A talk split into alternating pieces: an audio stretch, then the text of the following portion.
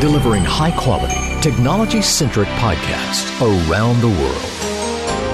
This is MunchTech.tv, taking a bite out of technology.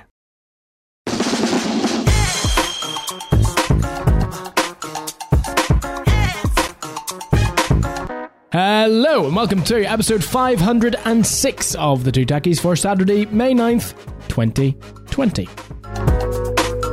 This is the show where we talk about the week's most notable technology stories in around or less with Aaron Fisher and myself, Jimmy Bunting. We come together once a week to discuss, debate, converse, scrutinize, and explore the world of tech. This week, cord cutting explodes in the first quarter of 2020. Qualcomm should recognize Apple as a significant threat to their core tech. And technology giants endorse working from home.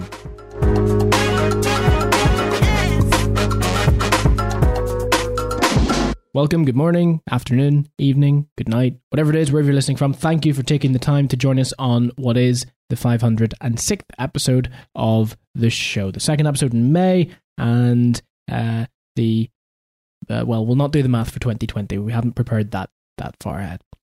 This is a, a podcast we devote it to technology news, what's happening in the technology world week on, week off and we're continuing to do so amid what is a lull of technology news, obviously due to the elephant in the world, which is COVID nineteen. However, in saying that, it, things are are continuing on. You know, the, the world needs technology, uh, especially during certain unprecedented times like these. So technology is continuing. There will be no doubt a knock on effect on releases and new technologies and developments, but that's just to be expected, and we'll work with it. This comes in a week where a new wave of cord cutting is evident, being quoted as the death spiral of pay TV. Is that the case, or is it just a, a timely event which has happened due to the circumstances at the minute? Qualcomm, we all know what Qualcomm are, at least a lot of us will, in terms of what they do in the technology world, core cellular technology company. They should be worried because Apple have more and more so over the last few months, few years, uh, indicated that they are interested in developing their own core technology in that field. They've also poached some of Qualcomm's employees, so it's not quite a conspiracy. And then Facebook and Google and other large tech companies are endorsing the work from home amid what we're going through. And I guess they're seeing some sort of positive results from it. So we'll talk about that as well. First, hello, Aaron. Hello. How are we? I'm pretty good. Yourself? Hmm.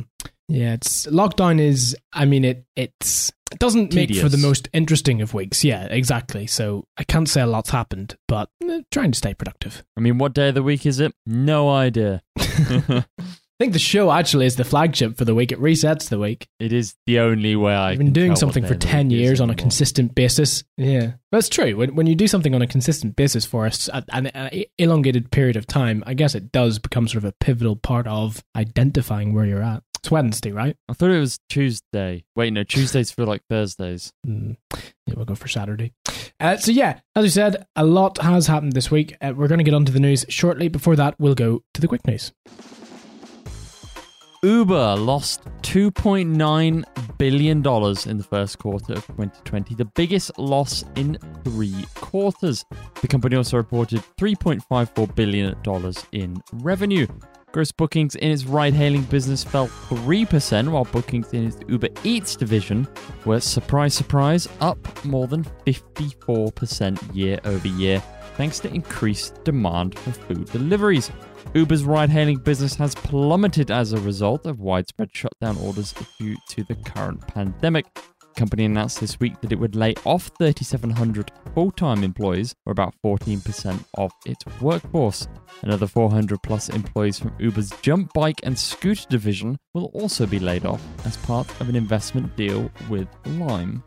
Facebook has apologized after its latest software update crashed rival apps on iPhones and iPads. Popular apps such as dating service Tinder, music streaming apps Spotify, and video platform TikTok were among those rendered unusable. The problem affected apps that had been integrated with the quote login with Facebook feature, which eliminates the need for a separate username and password. Facebook said it had, quote, identified the issue and quickly resolved it.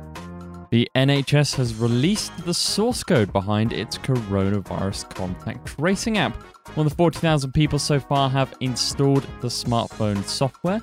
The health service is targeting the Isle of Wight only at this stage, but it says this is the first stage of the app's rollout and not just a test.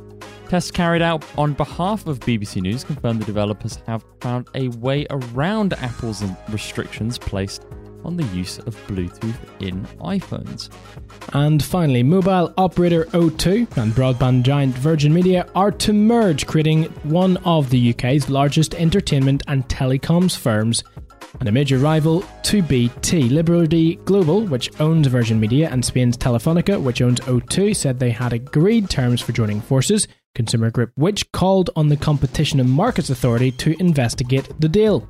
It said the tie up could, quote, have a significant impact on consumers, which added neither provider stands out in our recent customer satisfaction surveys, and any merger should only be allowed to go ahead if it delivers positive outcomes for consumers. O2 has about 34 million mobile phone users, while Virgin has 6 million broadband and cable TV customers, and another 3 million mobile users too. As well as having its own subscribers, O2 provides the network for Tesco Mobile, giffgaff, and Sky Mobile.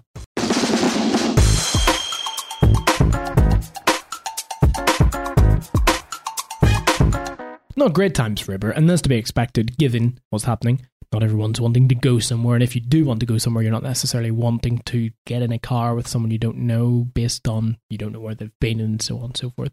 I think what Uber did in the creation of Uber Eats was brilliant foresight, and in my opinion, is probably holding the company up quite well right now. Even though that I appreciate they're going through difficult times. Obviously, any layoffs are never good, especially when it's fourteen percent of your workforce. However, and it's not to justify it, but that could have been much worse if they didn't have their subsidiary Uber Eats. I assume it's the same for all delivery companies. You know, Just Eat, Deliveroo, Uber Eats. They're all yeah. going through. Uh, you know, probably the, along with delivery people and and places like Amazon they're, they're the few companies that are actually kind of thriving in this time. Mm. Facebook, I yeah, crashed other apps. Log in with Facebook. I I I like the convenience aspect. If I were to do, it. I don't. But if if I were to use the feature, the convenience aspect does appeal. I, however, have severe reservations about logging in with Facebook for anything including logging in with Facebook for Facebook, let alone another app. Facebook really are like, I don't know, they are a virus that just won't disappear from this planet. Um, the login with Facebook is clearly trash. It doesn't get tested, clearly. Um, it's I think it's one of the big reasons. Was it last WWDC? The year before, they, uh, Apple introduced the whole login with Apple thing because I think they just got sick of all these other companies, you know, janky implementations of um, login with X, Y, Z social media site um, you know, and especially, you know, not even getting onto the privacy side of it and how terrible it is from that. If you use the login with Facebook, please don't.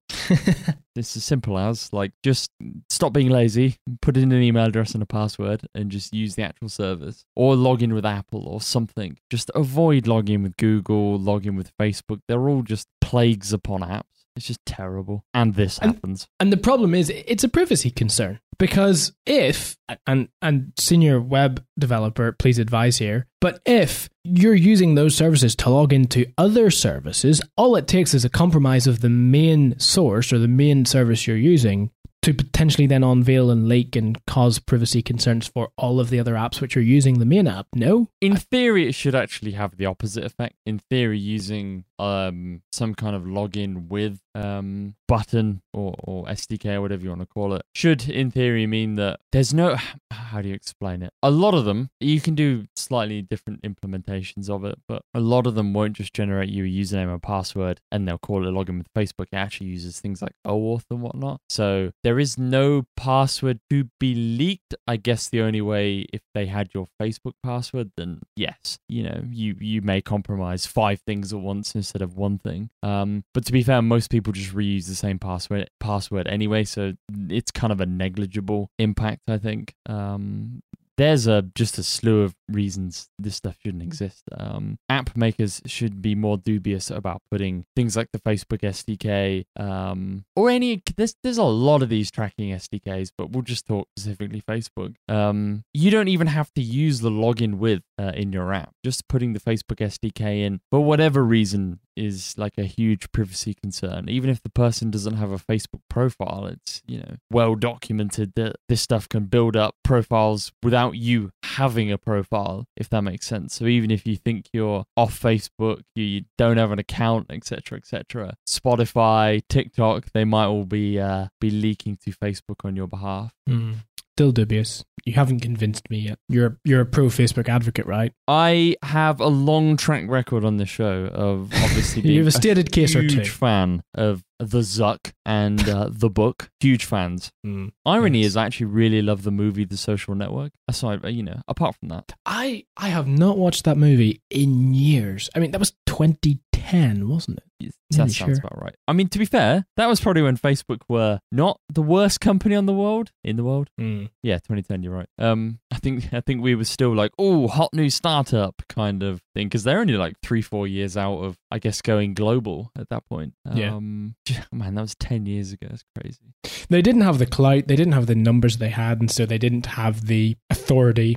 It, it's actually scary to say the authority. I just stopped midstream there because that is they do have authority because they do have clout, they do have numbers, but it shouldn't be the case. They should just have insignificant influence, but instead they have very significant influence and authority. I think that's that's the big word. That's the key word, isn't it? It's influence. It's I think that's something that the likes of MySpace, um, Bebo, Piczo, all the kind of predecessors never really had. And I know people always say Facebook replaced MySpace, so anything can replace Facebook. But I think that's Mm. the key difference. we're past this- that stage. it- well, it's not just that, but I think it's the key difference this time around is whilst yes, Facebook have more users, I don't know if that's the number one reason that they can't be replaced so easily. It's that influence they have. Facebook are a juggernaut. They are these companies are bigger than some countries at this point. Like it's hard to understate just how much of a stranglehold the likes of Apple, Google, Facebook have on the world. Like these companies combined probably have some scary valuations and absolutely scary numbers. And especially when it comes to Google and Facebook specifically, where they don't actually produce anything or make anything. They just, you know, ones and zeros on some screens. And we're talking tens or hundreds of billions of dollars a year. It's crazy.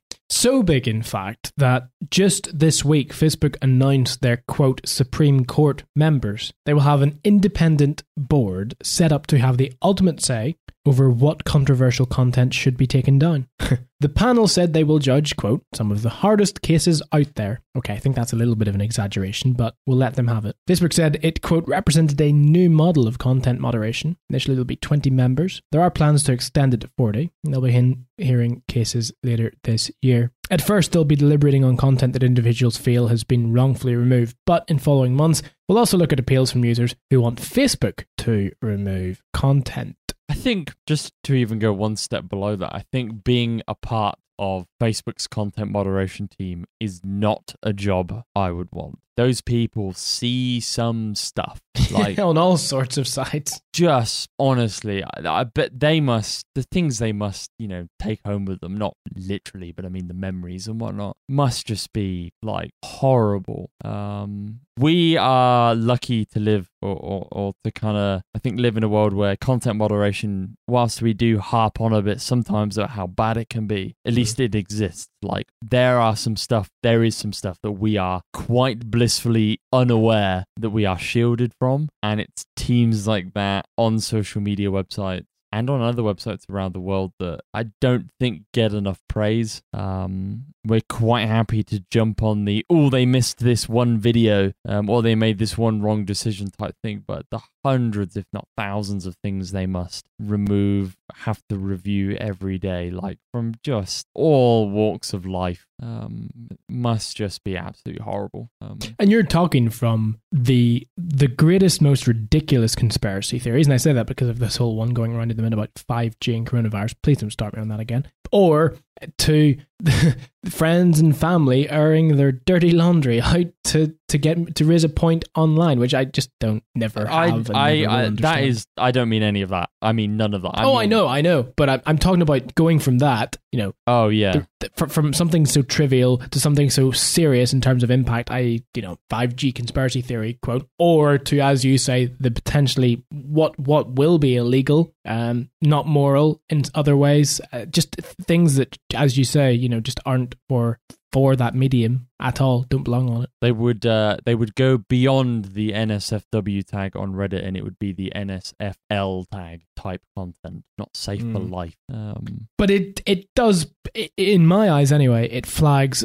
how significant of an impact Facebook has at this point in time when they're setting up an independ- independent panel to moderate what is allowed and what is not allowed during appeals. Hundred percent. I think when you have was it two billion users or, or more? I don't. I don't know. I don't know what they're at now. I think this stuff is kind of inevitable. Again, Mm. another thing that's changed over the twenty years, kind of since MySpace and Facebook began, is just the sheer number of users connected to the internet. Facebook just happened to luck into a world where, at the time when Facebook was getting big, smartphones were getting big, the internet in your pocket was getting big, um, which has really helped the uh, uprising of Facebook, and in turn, it's really helped the influence, the number of people you can reach, what you can say. There are so many. We, we talk about it all the time. The internet is full of keyboard warriors. Just go on any Reddit thread or any Twitter thread, like just people who will hide behind the internet, clearly not afraid to say things. Um, people don't put much thought into what they type and what kind of impact it may have. That happens all over the internet. All websites seem to have, all kind of big social media websites seem to have some kind of influence like that. Like I, th- I just think it's full of a pe- people who I don't.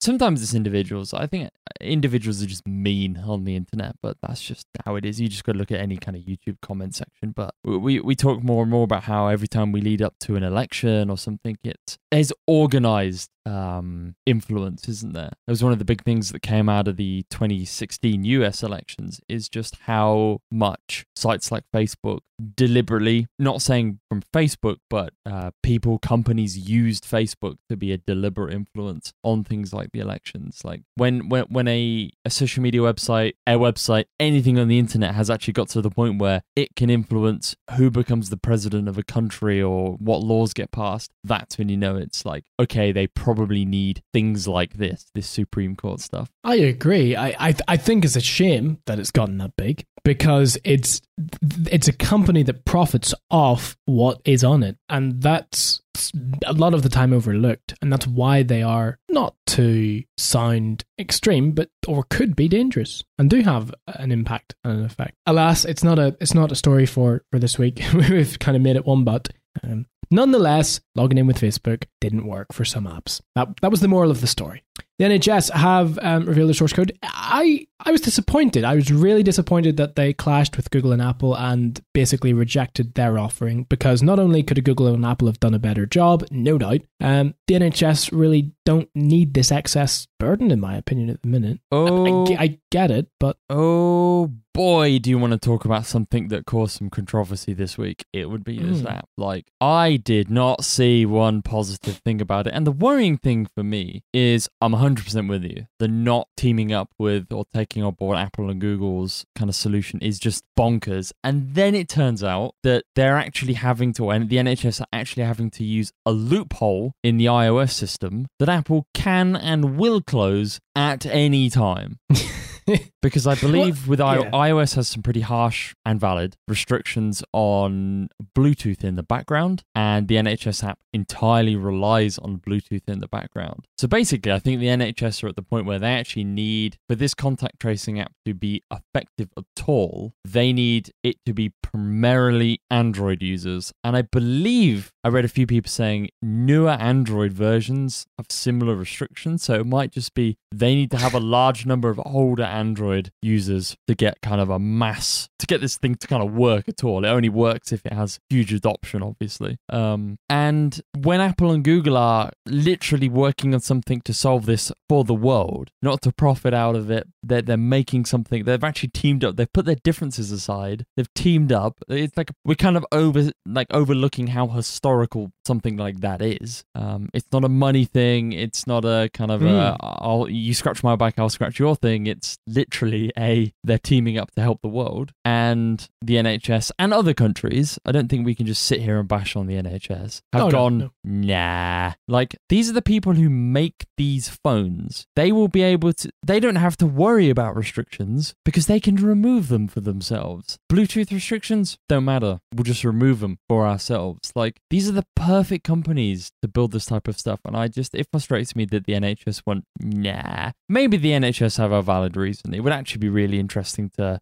Um, I doubt we're going to hear it anytime soon, but maybe in a couple years' time, um, from someone who's worked in that division or, or worked on the app, it will be interesting to hear if there was or is a bunch of, of valid reasons behind it. Um, there's been some big concerns around data privacy, as per usual. Yeah. Um, again, something that weirdly we'd probably trust more to Apple and Google than to uh, the UK government because it'll probably get left on a memory stick on a train or something. Um, that's kind of their. They're never going to live that one down, are they? Um, for, for me, sorry to interrupt. For me, the, the problem here is okay. Well, there's two problems. Number one, in no way, I'm, I'm saying this, and I probably makes you sound ungrateful. So the NHS is a fabulous, fabulous organization, and 100%. those who work in it are worth their weight in gold. And that was before COVID nineteen. Anyone who's had to ever use, the, you know, the NHS, and I guess that's most people, will know. Okay, people are good to, and quick to moan about it, about the waiting times or etc. Et well, number one, think about it. It's it's a service which is set up for everyone. It's not exactly free. You do pay it for it through your taxes and your national insurance, but that's the whole point.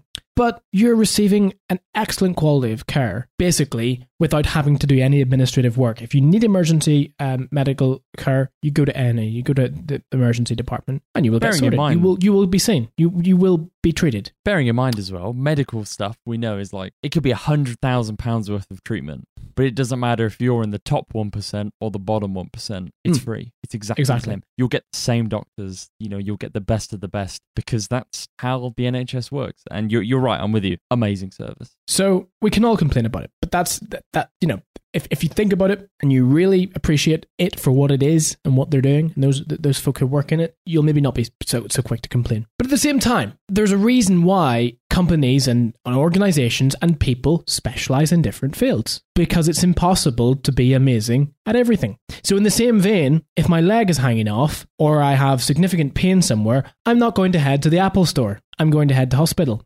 because I know those people will know what they're doing and they'll be able to sort the problem or they'll be able to send me in the right direction. So why did some absolute being careful with my words here just someone who thought they knew better decide no we're we're going to make our own app because that's what we we're good at. Because no offense it's not and that's not to undermine and I'm I'm making a very clear stated point here that is not to undermine the healthcare the medical attention that the fine folks in the NHS provide. It's not because it's second to none. But it is questioning why they would make such a decision. I say they obviously this was a very isolated decision at top level. It wasn't the actual organization. It wasn't the, the people in it.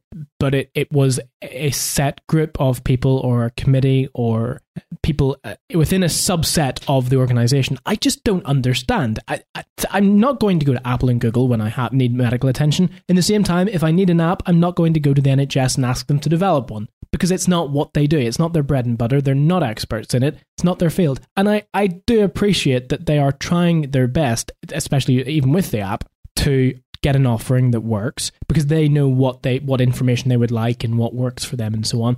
But creating an app through a loophole, number one, the whole point of this app is to try and get as many people to download it and use it as possible. It's not going to work if all people see in the headlines is that one, it uses a privacy loophole or it uses a loophole through the, the, the software or that the actual phone companies don't endorse it. At least not for me. And so I get the point of view and I realize why the NHS decided they would try, but I really do not understand why when the two biggest technology companies, two one of the two biggest companies without doubt, not even in technology in the world, with some of the most skilled, expert and fantastic creative developers and, and they decided to turn it down. It's their products. They they make the products. They could make the platform and the product. I assume it partly comes from we know when Apple and Google announced their stuff, the NHS basically come out and went, "Well, that was a surprise." I think the NHS had this idea, wheels are in motion, um, several weeks before Apple and Google made it publicly announced. Um, and obviously, there's still a timeline to the Apple and Google stuff. I believe it's turned up in an iOS beta, but it's still not here. The NHS thing is here. Um, mm. So, and I think we just need to clarify one thing. And I know you know this, but the the doctors and nurses aren't the one building the app. Oh, Oh, um, absolutely not. The NHS absolutely. have a division called NHSX, which is full yeah. of very talented people who definitely know what they're doing when it comes to app development. Sure, sure. I, but that that's the thing. I, I don't feel that this. And maybe maybe I'm completely wrong but I do not feel their energies need to be spent. This this isn't an NHS problem. This is a worldwide problem. This is an every company and every person's problem. It affects everyone, so everyone should take at least some sort of vetted interest, which Apple and Google have clearly done. And so the best thing, in my opinion, because that's Apple and Google can't come along and say, "Well, we will set up a hospital and we will take the pressure off," because it's not their expertise, it's not their. So they're trying to do something useful and resourceful and productive. The NHS X team could be doing something far more productive for the systems and, and technologies in their own, you know, environments to. And I don't know, I'm I'm completely talking off off off, off the cuff here, but to potentially help productivity within a hospital environment at this current time, or to try and build a system to allocate patients to certain wards. I don't know. I just feel as if their efforts could be better spent at the minute when two absolutely phenomenal tech companies are saying, we will create this for you. I don't know. It's just, I, I, mm, something doesn't sit right with me on it. I just feel that this is not the time to start playing tit for tat. And it just seems like that. From an outsider's point, there could be more to it, and I could be talking complete rubbish. But from an outsider's point of view, this just is not the time to do this. Anyway, alas. Virgin Media and O2. I, I, I, I mixed feelings on this because when when I heard initially, I, I thought what Which have said. This could be a problem for the Competition and Markets Authority, creating to, to, trying to build a monopoly by any chance. You know, one of the biggest mobile networks versus one of the biggest ISPs. Hmm, problem, maybe. I don't know. Tricky because I think we all have to remember that BT have, you know, BT own the likes of EE and whatnot. Like, mm. if BT can have a, a massive, massive, massive mobile division, then Virgin and O2 should be allowed to as well. Um, I think people seem to forget that BT aren't this just like siloed, just do some internet and some phone company anymore. They own lots of, um, you know, EE Plusnet, the like. Um, but I'm with you. I like the Which's comments. The Which's, brilliant. I like um Which's comments when it's like, uh, neither of them ranked really highly in customer satisfaction, so maybe fix that first. Yeah. Because oh boy, is that true. Mm. Um, Virgin Media have had a rocky six months. I'll tell you that for a fact. Um, even on the business line, the customer service has just been poor. And bearing in mind the advantage of being on the business line is you get if you have a problem, they'll send an engineer out tomorrow. I feel sorry for anyone who has the same issues on the custom on the general consumer lines. If you're on a consumer line, the engineer will be out in anywhere between three months and three Christmases from now. Yeah, um, I remember the one time I needed BT support. This was years ago, and I'm nearly sure it was. Oh, we'll be out in three weeks. can you imagine what response they got? I mean, that's just like. Can, I pre- can, I just can I just can, can, can I just confirm? It was more like three days after. I mean, even three days is ridiculous. Oh um, well, okay, it was like the next day, but but I'm trying to. Do you not get it? Trying I, to create an effect, Aaron. Just, I appreciate the fact they only have so many engineers, and I appreciate the fact they can't just magic a problem away in 24 hours. This isn't hmm. Amazon mm. Prime. Um, as the Carlsberg ad go, if Amazon Prime did internet, it would be the best internet. Um, but yeah, just what was it the other week? I don't know if we covered it on the show, where it's just like one day the entirety of Virgin Media stopped working, and we're not just talking in a local area, in a single town, in a single city. Yeah. We're talking about the entirety of the UK Virgin Media uh, went down, and I, I found some um, someone on Reddit did a little bit of investigation, um, and they noticed at 17 minutes past the hour, every hour it would crash. Um, like it was clearly something was you know running a, a buffer or something, you know whatever was happening, it was overflowing an hour would crash, overflowing an hour would crash, like bang on 17 minutes past the hour every hour, and this went on for like probably like 4 in the afternoon till 1, 2, 3 a.m. in the morning, 17 minutes past the hour every hour um, for everyone in the country. It would come back like five minutes later, I think. Um, but yeah, O2, I'm not an O2 customer. I can't really comment. Um, but I've heard people have mixed reviews, although people seem to have, you know, people have a marmite relationship with, I think, every internet provider or phone provider, whether it be. Oh, E- don't start me on three. Do not. D- don't. It's a. yeah, don't.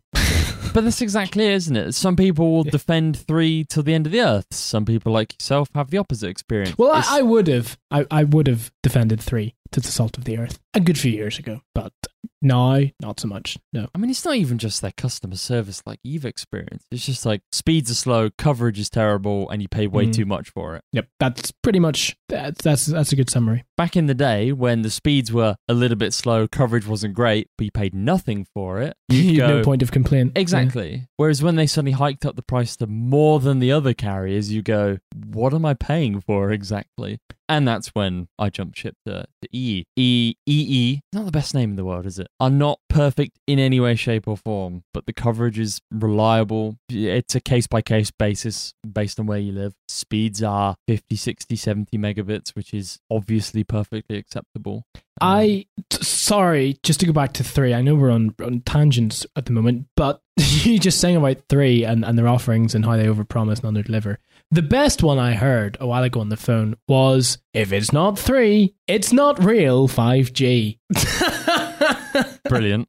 and I actually, I actually thought to myself, and I'm just googling it here I, for, for the purposes of the show, and I thought to myself, they can't make that claim. That's uh, hello, anyone? Advertising Standards Agency, hello, anyone? And turns out, just a month ago, they were banned from saying it because BT, Vodafone, uh, and other ISPs and carriers basically said, What? so their argument was, Well, we are the only ones who provide 5G initially. Um, but no, that's not the case now. So three, do one. Uh, if it's not three, it's not real 5G. Yeah, well, it probably doesn't work anyway. Anyway, sorry.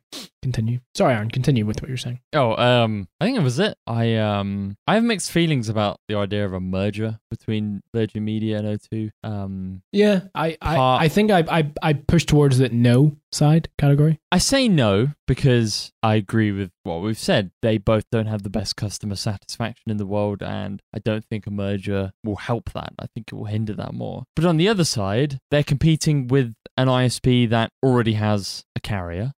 Hmm. They already have, But they, they don't have the clout. They don't have the influence. I don't think it's many people around BT Mobile than what would be O2. No, EE. EE is owned by BT, so that's the carrier I'm talking about. Also true. um, and EE are huge because they are T-Mobile and Orange underneath. Um, it's what carriers in this country have a weird history, don't they? Um, but I think it would be good for BT to get some proper, co- yeah, proper competition. I didn't actually know the numbers before, but to hear that Virgin Media only have about six million broadband customers, bearing in mind we're a set of countries that have 70 million people, give or take, um, six million. I imagine the rest are basically provided by BT um, in some way, shape, or form. Even if you're not with BT directly, the company you're with probably rents the line off of BT, um, which is really in this country why there there is only Virgin Media and BT. The likes of I think PlusNet, uh, Sky, all these other ISPs, it's still BT. Um, they don't put their own network in like Virgin and BT do. Um, Yeah. So I think it will be nice to see some some proper competition. Um, obviously, BT just have the advantage that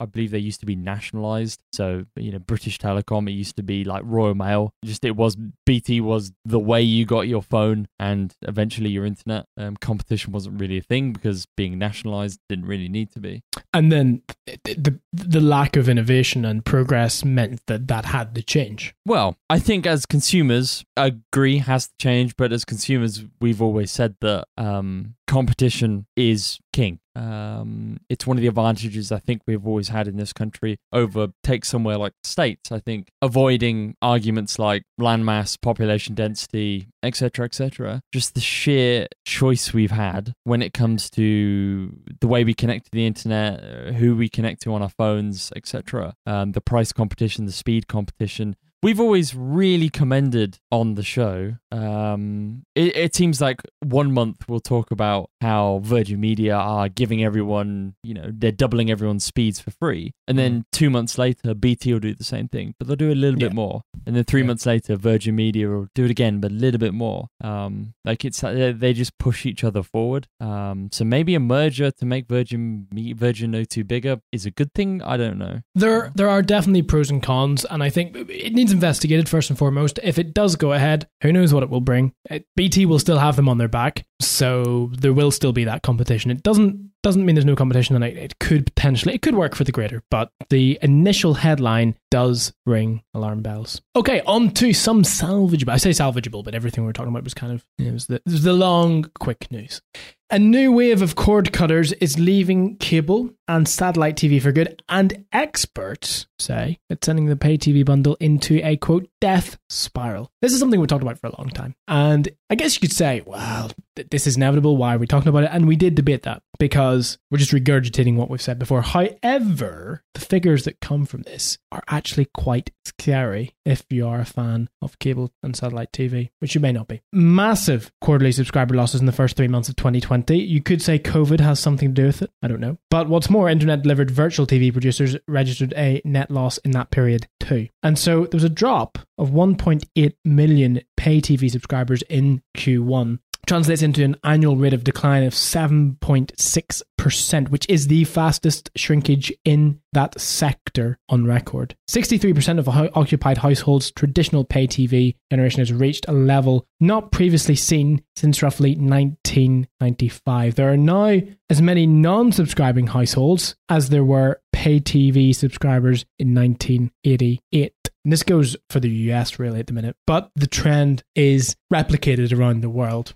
And I think this will become more so with the the replication of streaming services by new ones opening up. And and I also think it means that less services will hold a monopoly or will hold a greater proportion of subscribers. I see it being a more equal share across the board for some of them. Not all, but some. There's just more variety, there's more availability, there's more diversity on streaming services. I think people want to people yeah words people want to choose what they want to watch, don't they? People don't want to sit through adverts. People don't want to sit through a TV schedule. Long since gone are the days where oh our program's on at eight o'clock. Let's all sit down as a family and watch it. And as unfortunate I think as that may be, sometimes we live in a world where everyone has their own personal tastes. Everyone wants to watch what they want when they want in your car. Um, you know, Not not while driving. well, exactly. But you know what I mean. Like you watch it anywhere while out for a walk, whatever you want. Um, and I think cable TV just got to the point where unless they move to that on-demand model, they just can't compete with it. Now, streaming services do have the disadvantage that we've we've often talked about, where as nice as it is, as nice as it is, the sheer amount of choice and the sheer diversity is going to become a little bit of a problem. Um, I think people are going to pick and choose a bit more. It will still save them money, obviously, um,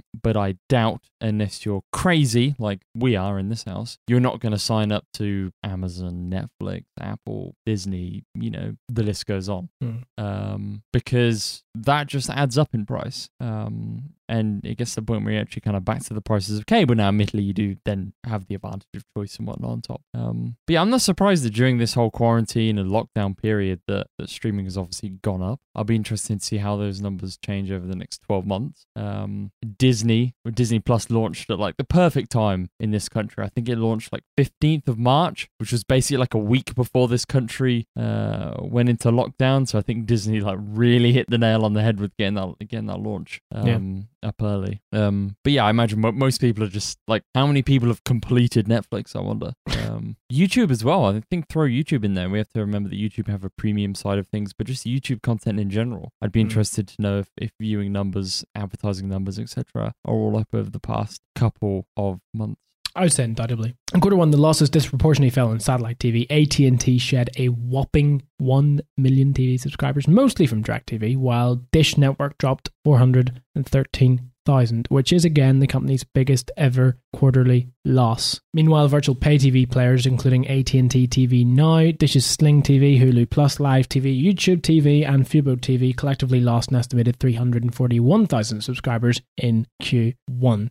That indicates that former subs to Sony's PlayStation Vue, which ceased service at the end of January, appear to have gone nowhere, essentially. Um, the only noticeable TV subscription services to add subscribers in the first quarter of 2020 were Hulu Plus Live TV, which picked up about 100,000 to stand at 3.2 million, and Google's YouTube, which netted approximately 300,000 to reach 2.3 million. Uh, Disney, NBC, Universal, Warner Media have launched or are about to launch their own direct to consumer streaming services. Disney Plus notched 54.5 million customers worldwide as of the 4th of May. It's less than six months after their initial loss. Very strange, Launch. very strange figures uh, across the board for some, seeing drops in streaming services, significant drops, expected drops in pay TV, cable, and satellite services. But I think what we're going under at the minute is a yet again a renaissance in the fact that it's not just Netflix and YouTube and Hulu now, it's Netflix, Hulu, YouTube, Apple TV Plus, Disney Plus, Amazon Prime, Google have their own offerings, AT&T have their own offerings. Sling, Fubo, and all the other ones that we don't even know on our side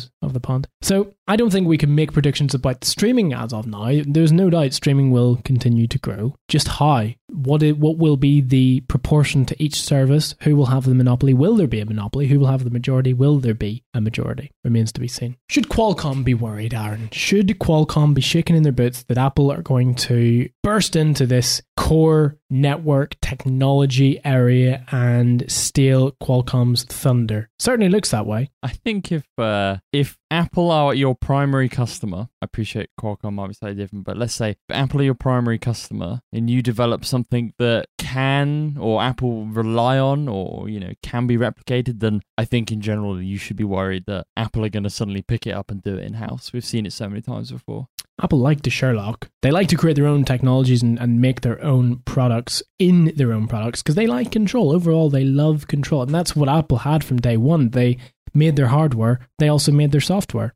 And as time has went on, they have tried to reduce the number of external companies they rely on to create their products, and that's to increase profit margins, and it's probably also to increase product compatibility across their board. We've seen it with Apple and chipsets. They completely eradicated Intel in their um, MacBook lineup at one point. They create their own chips in their phones Uh, they haven't eradicated Intel at all with their own chipsets. on the MacBook. No, I'm getting completely confused here. I was gonna say all uh, all Macs are still Intel. Jamie, Jamie doesn't have. Well, I hope you. Do you have any insider information? Uh, no, no, not at all. No, but the the rumors were that they were working on their own, right? Yeah, we, we expect an ARM based Mac. Bearing in mind the key word is ARM based. People have this thing where it's like, ah, Apple invent their own chips. It's like Apple buy reference chips, I believe, or reference designs off of ARM and then work with ARM to build their own.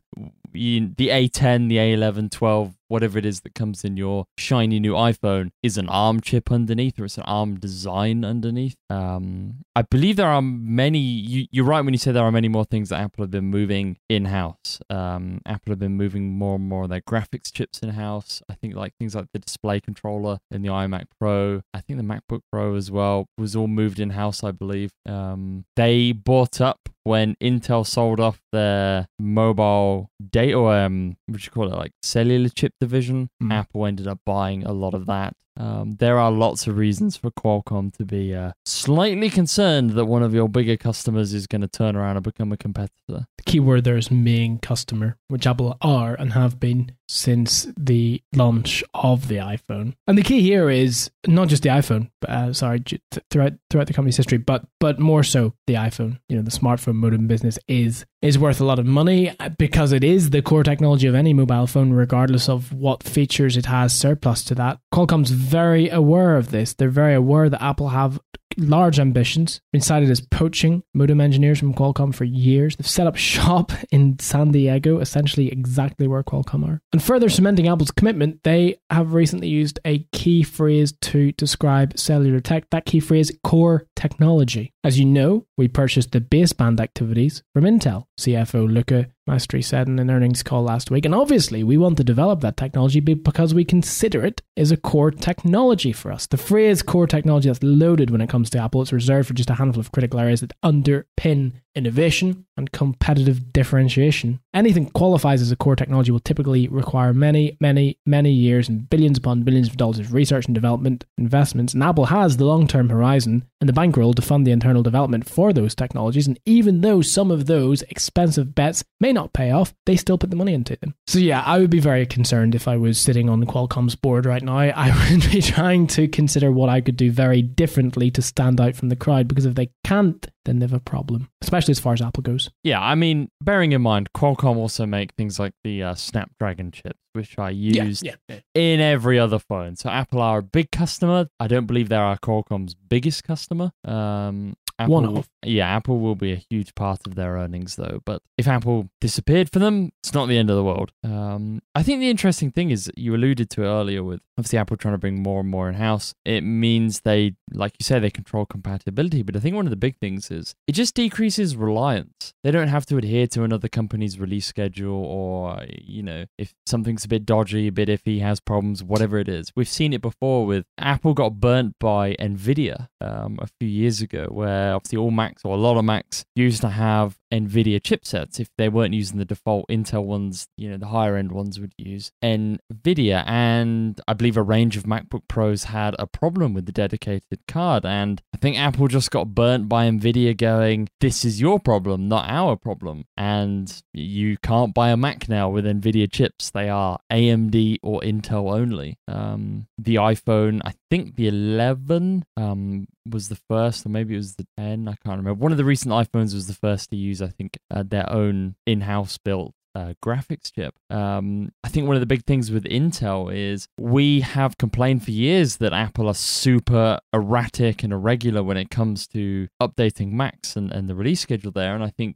we can't pull the blame entirely off of Apple for that one. But one of the big thing, things is they're completely reliant on Intel's timeline. Um, Intel have to release the chips, Intel then have to release the mobile chips, and then often Intel make a special version for Apple. You'll sometimes find the chips inside of Apple products, especially I think the mobile range, will have a slightly different code name, which is a slightly different chip made just for Apple. Um, and it's a whole big reliance they have to do when it comes to things like battery life and, and stuff like that and speed. Apple are completely at the mercy of the innovations that Intel can provide. I'm sure they work together. Um, Intel and Apple have had a bit of a uh, a bit of a history over the past couple of decades of of working together. I think we know things like the Intel, uh, the Thunderbolt kind of standard and USB and stuff like that. Mhm. Um, but yeah, bring all that stuff in house, chipsets in house. Um, bring you know even talking just Intel, not just Qualcomm, but um, your cellular technology. You bring that one in house. It's on you to innovate. You stick to your own timelines. You create the schedule. You do also increase profits potentially. Bearing in mind you're also suddenly taking on the R and D cost. So I think any profits you probably gain by not having to pay someone else, you lose by by taking on that huge initial cost.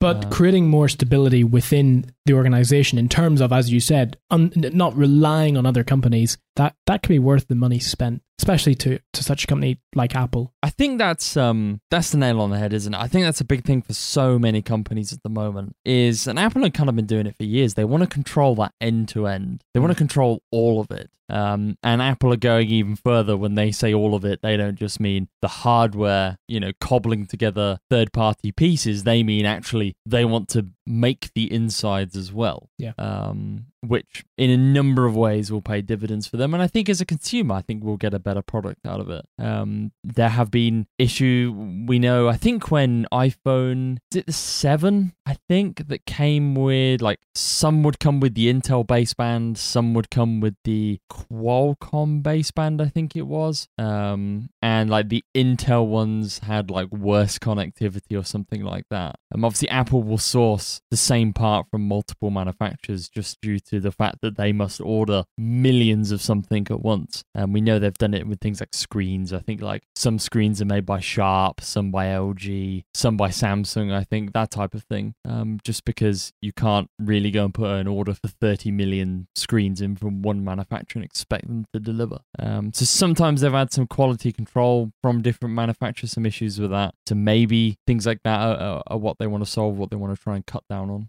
We'll see. I, I don't I don't think this is a rumor. I think it is what's happening. I think Apple are very aware of this industry, and they're they have been and still are making inroads to have it in house at least as as far as possible for them. To close, Facebook and Google are extending the work from home initiative from uh, from this year to, to the end of the year. So there doesn't seem to be any end date in sight, at least this year for it. They have said that they will let employees continue to work from home at least for the rest of the year. The tech giants have announced plans to reopen their offices soon, but are allowing more home working flexibility. Google originally said it would keep its work from home policy until the 1st of June, but is extending it for seven more months. Facebook said it would reopen its offices on the 6th of July as the coronavirus lockdowns are gradually lifted. I think what they're doing here is saying, well, you can come in the office if you want. You can also stay at home. We are flexible, which I think these companies have been to begin with anyway. I think this will just extenuate the, the flexibility that they show, at least for now.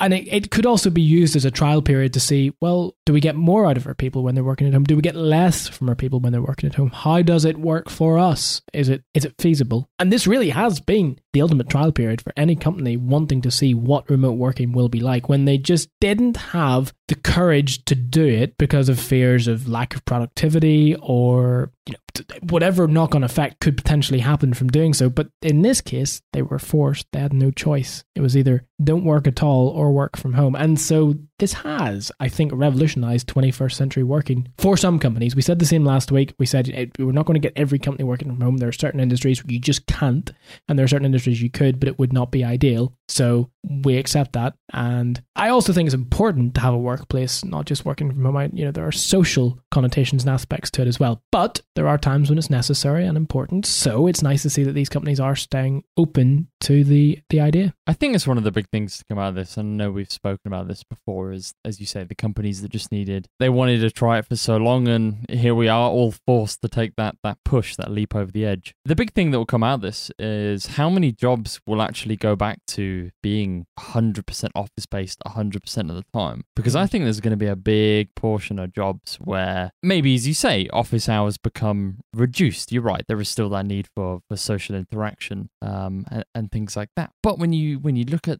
the benefit, you know, working from home has done, I appreciate, as we've said, we've made the joke before, you can't build a house from the comfort of your own home. Um, there are a lot of jobs that cannot be done, and that's fine. But jobs that can be done, programming, software, um, design jobs, I imagine, like a whole bunch of, let's say, typing some, you know, words into a computer type job can be done from anywhere, but especially from the comfort of, of your own home. Just think the amount of things it reduces, like pollution, less cars on the road, um, you know, less chance of road traffic accidents and things like that. Like, there's a whole bunch of knock on effects it can have. And I appreciate that's thinking really big picture, but we've seen from the numbers by forcing everyone to stay at home, by forcing everyone to work from home, we've seen the reduction in numbers, the reduction in pollution, and things like that. That why would we ever want to go back to a world like it was before? Um, if you had the choice to work from home, I think all of us, and I appreciate there are two sides to the argument. There are people that don't want to work from home. I imagine uh, some of us in the privileged position where you don't have kids, things like that, it's a lot easier. I know from speaking to people who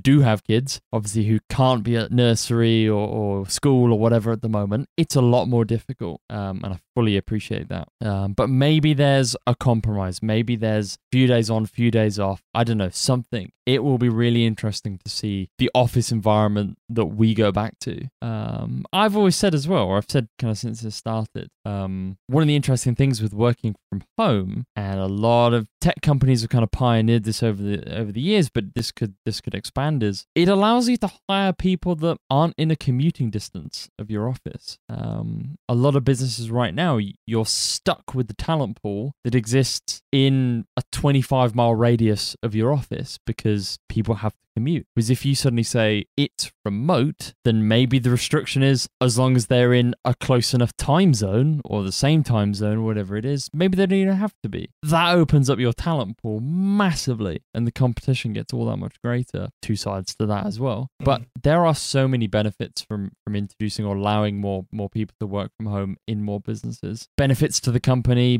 benefits to the employees, benefits to the environment. Um, it's interesting to see Google and Facebook extending it. Um, as you say, I assume it will be an option when the offices reopen June, July time. Um, we know there are other companies led by questionable individuals who are throwing baby tantrums on Twitter. Sure, you already know who I mean. Um, that their office can't reopen when they want it to. Um, yeah, it's an interesting theory, and I really do feel that this is the first time as a sector or any sector has been able to trial this. It's not a company because a company, okay, the company can make a difference to a company in in itself, but sectors, it's much more difficult to make a difference to a sector or an industry. But COVID has certainly made sure there's been a difference made to those sectors and industries because it's forced them to to adapt and to change very quickly, to act with pace, to act quickly, to engage with their staff um, and to continue doing so through potentially unconventional means. Not unconventional for the likes of Google and Facebook, but unconventional for other companies. So, very interesting. I don't think we're going to see it now.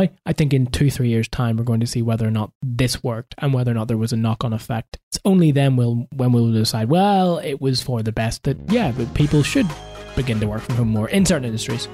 Or, hmm, no, it's not as productive, doesn't work. And, and again, it could be different for different industries. It could mean a lot for one and it could mean very little for another. Horses for courses. One thing's for sure, um, the, the support needs to still be there as lockdown periods, uh, and even as lockdown is is reduced because um, everyone's going to be affected slightly differently in different ways.